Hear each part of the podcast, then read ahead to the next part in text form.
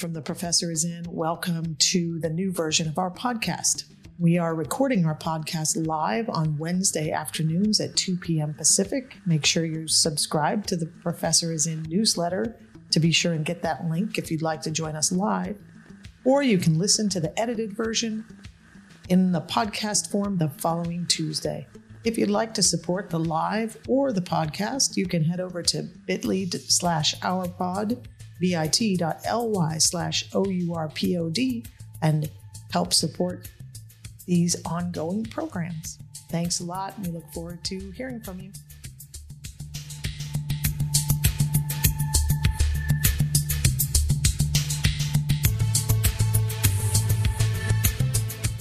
Hello, everybody, and welcome to The Professor is in Facebook Live. We are delighted that you're here with us today. I am Dr. Karen Kelsky of The Professor is in. And I am also delighted, and I am Kel Weinhold from The Professor is in. So we come to you every Wednesday live on Zoom and on Facebook. So if you're not a Facebook person, you can always join us on Zoom.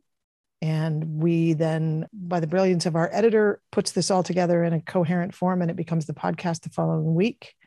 So you can catch it in all those forms. And then That's Karen, you you are you have the you have the wheel on what we're talking about today. Well, today we are talking about hashtag leaving academia because while we often talk about that, and if you are new to the podcast, because I see we have larger numbers than usual, and it's probably because a lot of folks have kind of either discovered the Professor is in or remembered the Professor is in because there were two articles this week, one in Nature and one in the Chronicle of Higher Ed, both about leaving academia. And um, they have had a really big impact, I think, on the discourse and in fact, I believe that that the Nature article, Virginia Gewin, who is the author of that, I think she coined the hashtag leaving academia hashtag. So uh, that has provided a really great way for people to find each other and to find their stories on academia or on Twitter. And I will definitely be using that hashtag from now on. All right. So, as you mentioned, there are two articles that came out. There is an article that came out from Nature and there's mm-hmm. also an article that came out in the Chronicle of Higher Ed. Mm-hmm. Um, and who is the author of the Chronicle of Higher Ed article? That was uh, Joshua Dolezal. And he did a, just did a great job. And I'm I have a little concern. We've already talked about it that this article that came out first by not by a publication that isn't as big as Chronicle kind of got buried. But make sure that you read the Chronicle article because he's a lovely writer. Yeah, um, he is, and he himself is a uh, tenured professor who left. So, uh, and I think he is uh, was originally from English, English PhD. So he has a real nuanced sense of the storytelling and of the uh, struggles of the humanities folks. Whereas uh, the nature piece is obviously really strong. It's, it's exclusively focused on STEM people, which is very valuable. And I think the two of them together are fantastic, but I do want to make sure that Josh's um, article gets gets mentioned. I am quoted in both of them. And that was a weird experience to have two interviews on the same mm-hmm. topic about 10 days apart and then to find myself quoted in, in both pieces. So, you know, the reason I was quoted, I think, I mean, I've been, we've been active in the leaving academia sort of world for a number of years. But what happened was last February, February 2021, I started the private Professor is Out Facebook group. And that grew to, well, currently it's about 22,000 members. And I had no idea that it was going to grow that fast, none at all. And so I, um, I was shocked. And then what I was even more shocked by was the how many of them are tenure track and tenured. Mm-hmm. and people are leaving. They're leaving mm-hmm. their tenure track jobs. Mm-hmm. They get the tenure track job, they score. It's like winning the lottery. And then a year or two in, they leave. And then, of course, getting tenure is the ultimate lottery of the academic career. And people are leaving that too. And not for retirement. Not for, I mean, mm-hmm. folks are taking early retirement too, but that's not what we're talking about. We're talking about people actually quitting. So we have a, a comment on Facebook that I think sort of speaks to what you're talking about is that we have been in this game for quite a while in terms of talking about creating a work environment for yourself that is workable, right? And that our goal has been from the beginning, certainly since I joined the joined in terms of productivity, right? And so as soon as I joined, the professor in, is in focusing on productivity, that my message persistently is you have to create an environment that is workable and supportive to you. Mm-hmm. And that some people can do that in the academy, and some places it is just not possible. Mm-hmm. And it became more, it became more and more like possible in the minds of people as time has gone on. But but we've we've sort of, and I'm not saying this to like we were here first. What I want to say is that like this is not a new conversation i understand that this both of these articles are really a part of the great resignation conversation that's going on nationally but i think that but we have to keep looking at what are the characteristics of the job that made people decide it was time to leave mm-hmm. and so what do you think is the has been the the tipping point for people because if we've been talking about it for a decade and suddenly all this is happening what do you think are the what do you think are the tipping points for that said to people okay now now i mean it now mm-hmm. enough already mm-hmm. Yeah it's strange it's a strange experience to have been working on this for so long and be so aware of it and then suddenly for it to burst on finally break through break through the chatter break through the denial and actually and and people take it seriously it's the, the reality that we knew for all right. these years suddenly it's uh, becoming publicly, uh, you know, uh, visible. But I think, I mean, it was COVID. I mean, I, yeah. I mean, there were lots of things that preceded COVID. There was the defunding. There was the stagnant wages. There was the increasing hostility, right wing attacks. There was the um, Walmart model of, of higher education and the bureaucratized uh, administrative state you know, where administrators increased 300% while tenure track faculty decreased or, and tenured faculty. So, you know, increasing workload, a sense of being exploited without any kind of uh, appreciation or I don't know if appreciation is the right word, but recognition maybe for your mm-hmm, labor, mm-hmm, mm-hmm. and um, and then ever escalating standards. You know, it's the escalation of standards to get a job, the escalation of standards to get tenure. You know, uh, you know, you needed a couple of articles back in in my day, in the 90s, and now you need a whole bunch of articles just to be competitive to get the tenure track job, let alone to get tenure. So I guess I'm completely contradicting what I just said. All of those things preceded COVID, but I don't think they were leading to a huge wave of resignations. And then COVID came, and the universities were literally putting people in harm's way, mm-hmm, mm-hmm. physical harm. And I think that's so. I think and you know uh, you know me i've been i've been banging the drum of of the academy is not separate from capitalism for a very long time. People who work with me on a regular basis tease me like now please insert capitalism rant please insert landed gentry rant so you know please insert racism rant and so we knew we've talked about that that the the economics of the academy are the economics of the academy capitalism exists and and that we have talked about how faculty have sort of kept themselves separate from that idea that they were part of a larger purpose they're part of something separate from that model right mm-hmm. and so what i saw happen with covid was covid hits in that summer right? So it hits in the spring, a bunch of classes are canceled, they went whatever. And then you see a whole bunch of people devote for no additional pay a tremendous amount of time creating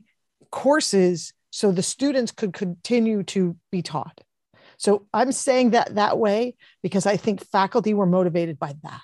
I want the students to be able to keep having their collegiate experience, which which is a noble act and a and a vocational act, right? Mm. Right. And so everybody kind of kept their blinders on about that that whole time and then got to fall when it looked like it might be that would be the time that everybody had their shit together and we were going to come out of this or we were going to do it a different way and suddenly they found out oh you're going to go back in the classroom and then you're going to have me do hybrid and you're going to have me do this and you're going to have me do that and you're not going to give any recognition of all the time I spent over the summer doing all this. So when I wasn't even being paid, because most people mm-hmm. are paid for nine months. And I feel like there was just this click for so many people mm-hmm. of, wait a minute, mm-hmm. I'm working for free. My job doesn't care about me, right? Like finally, your job won't love you back kind of sunk in. And finally people were like, this is not a fun thing. Mm-hmm. This is, and I'm not saying every job has to be fun all the time, but right. this is a, this is a this is a miserable thing. It's actually right? detrimental to my to our physical health, our mental health. Right. Actually detrimental. I mean, you and I have been talking about how that was the case for, like you said, a really long time. But I think that the scales finally fell from people's eyes. And it was like, I am really being actively harmed here. Right. And, you know, the thing that has been interesting and the only way to fully get this is to really be on the private, in the private group and to watch the posts, to really read them because they're counterintuitive. They are. They're counterintuitive. They go against everything that academics have ever believed about our workplace. Certainly ones that I still was holding on to, even from where I sit, you know, and being so critical of the academy and having left 11, 12 years ago which is that people are reporting much, much greater satisfaction in corporate environments. Right. What the heck is that? Yeah, like right. How? Well, they've been because they've been working in a corporate environment for mm-hmm. the last decade or however long it is, mm-hmm. and they're they don't get to go home and mm-hmm. and just be done. But right. but so I just want to say, and Karen and I have this thing, versions of this whenever we talk about this subject. I think that it could come off like sounding like I'm saying, oh, you guys finally woke up and quit, which is not my message at all. Uh, my message has never been wake up and quit. My message has always been wake up and set a boundary. Right. And I, and that's, that's really what my message continues to be wake up and set a boundary. Say no. Start, start protecting your own physical and mental health. Say mm-hmm. no. If there'd been a collective, if people, if academics saw themselves as part of labor and saw themselves as needing to be unionized an active, a, a full on active, you, you know, nations wide walkout.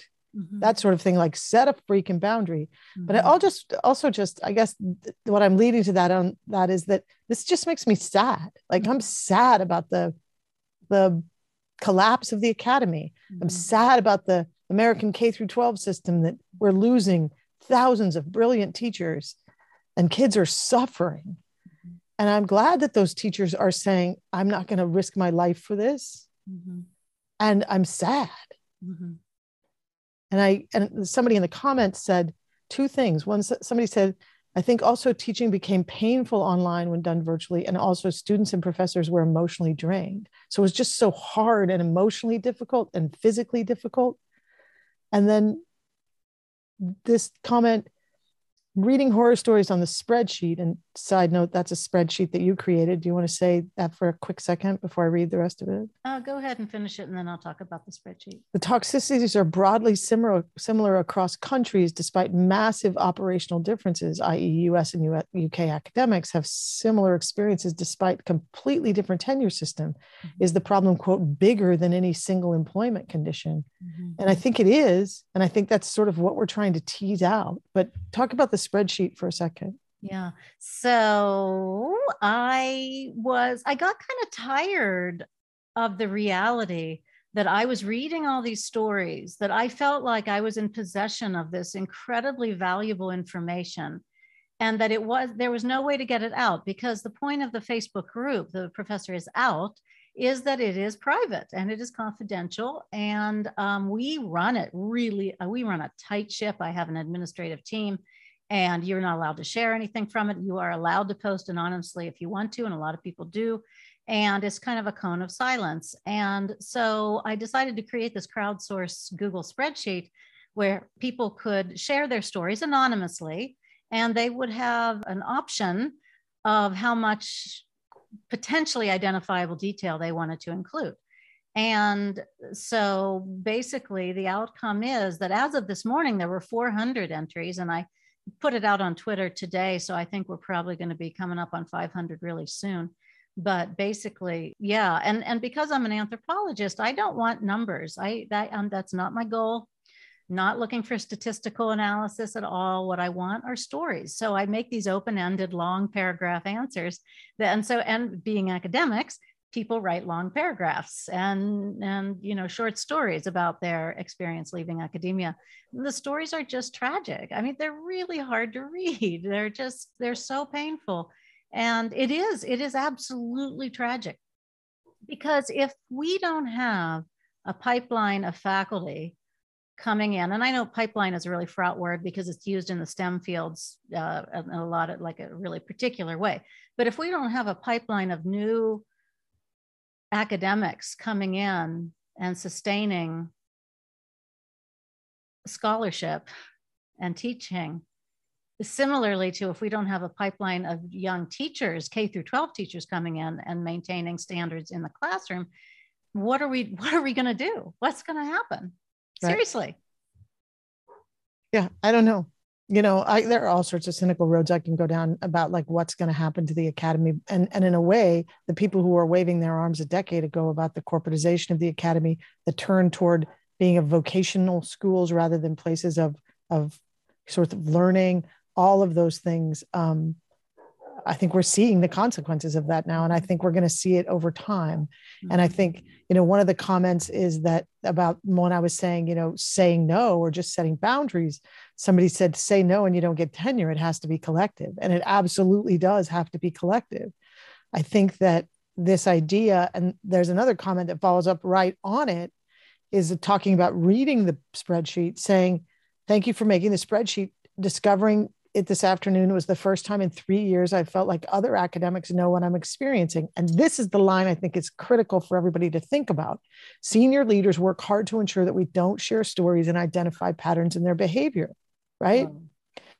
So I don't, I'm not, I don't actually want to lay that on senior leaders as an as individuals. I want to look, I want to look at the structure. I wish there was a a sociologist who does structures of organizations. If there is on the call, I'd love to get the structural analysis. Mm-hmm. But I mm-hmm. think that there's something very deeply woven into the capitalism model of of of workers and management and everything else that keeps that attempts to keep workers from identifying with and con- collecting with each other mm-hmm.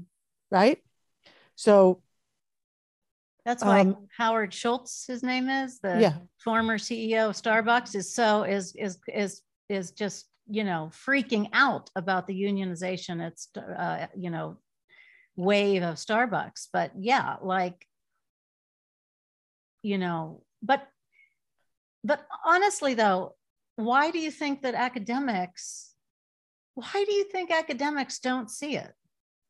Because I think that you're trained from the minute you walk in, from the minute you step into graduate school, you are trained to narrow your focus down to your thing. You, the self-selecting group of people in the academy do not come in to build community. They don't mm-hmm. come in in in the bad old days. Absolutely didn't come in to build community. They weren't looking to think of themselves as as workers. They wanted to be life of the mind, go over here and focus on my thing, mm-hmm. right here, my thing. And by the time you do that all the way through graduate school, and then to for survival and tenure, you do it all the way. You're how are you going to look up, sit, like wake up and look at structure? I feel like the reason people are looking at structure is a little bit like, you know, you get a health diagnosis that's really frightening.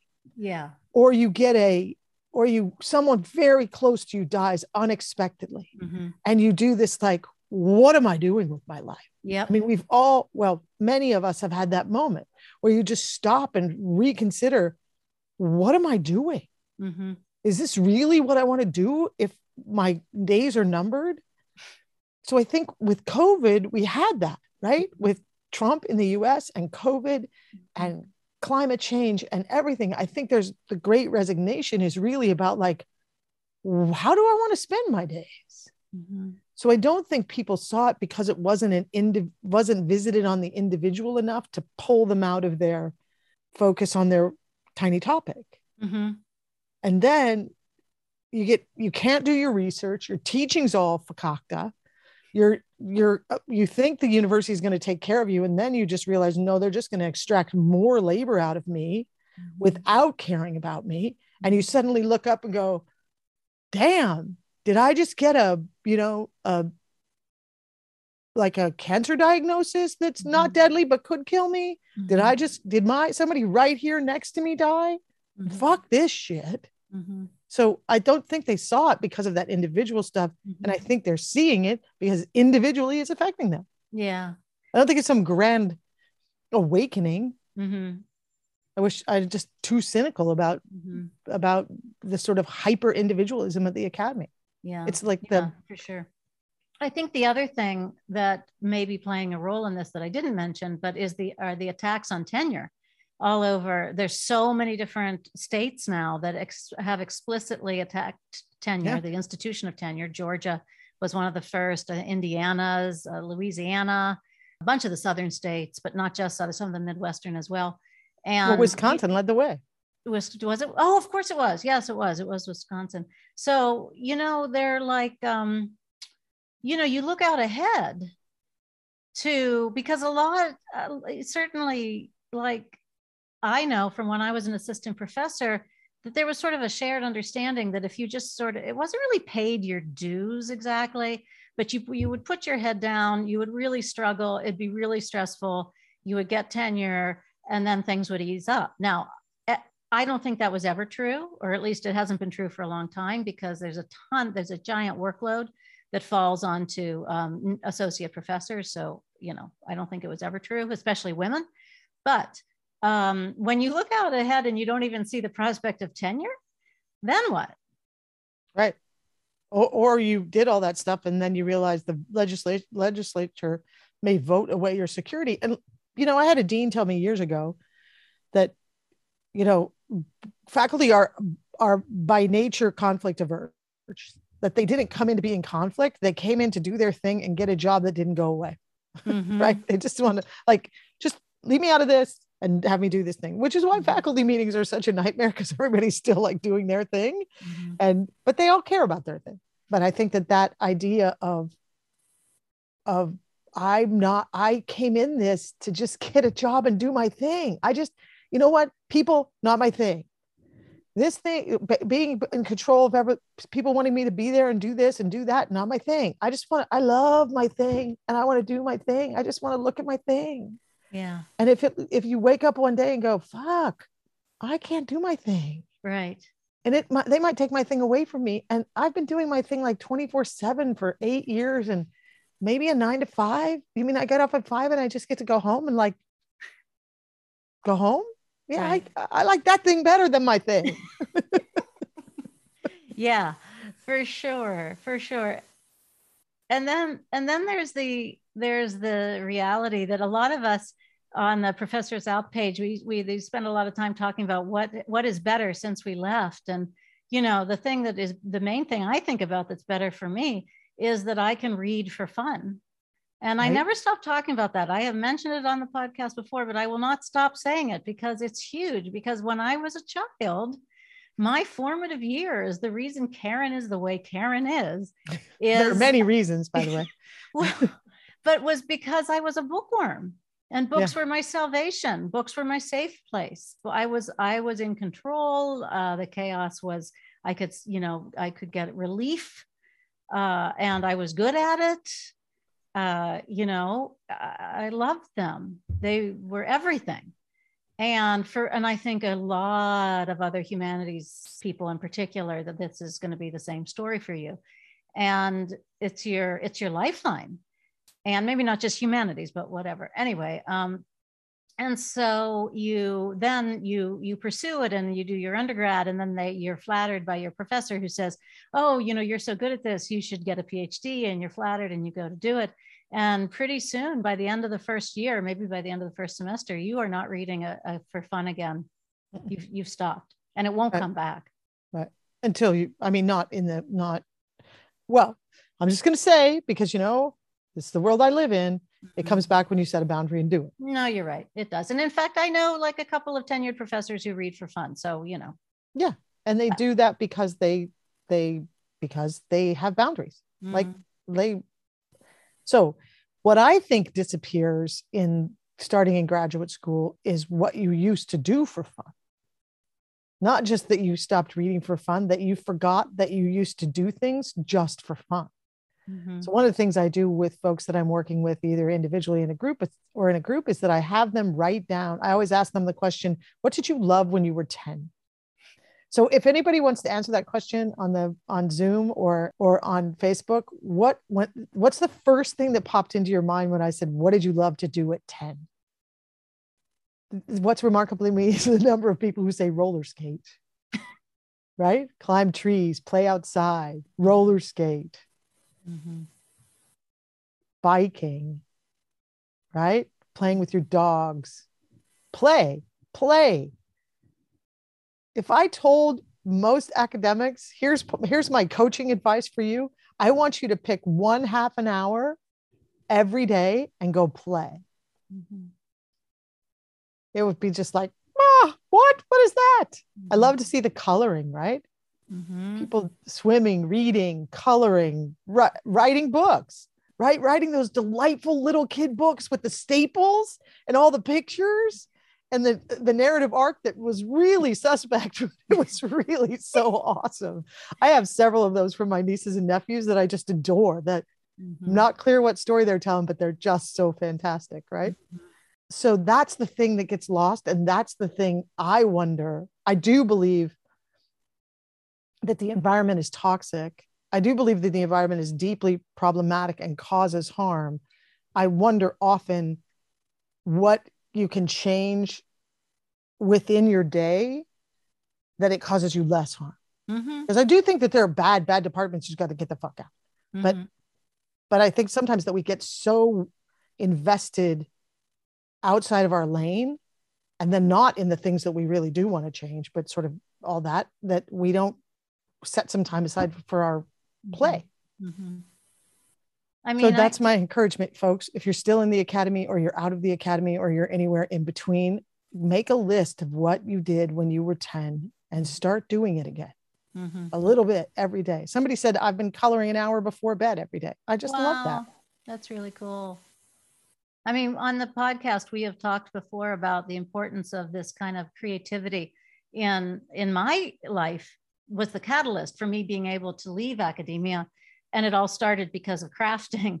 And it, i didn't know that what where the crafting was going to lead. I didn't do it with that agenda. I did it because it was play that delighted me and used a different part of my brain and helped me out of a very traumatic um, experience or helped me cope with a really traumatic experience. And and then little by little it did. It opened up new avenues and new ways of thinking that then led to eventually through a bunch of twists and turns to starting the professor is in and and so we eh, eh, you know you we just cannot overstate the importance of play and and play can be you know dancing i mean dance is critical is something critical that i do that is um, even though it's choreographed, it's very free. And yoga could be that way, or art, or um, or sports, or all kinds of things. But what you have to be really careful of, though, is how Americans, in particular, um, turn everything into a competitive, outcome-oriented enterprise.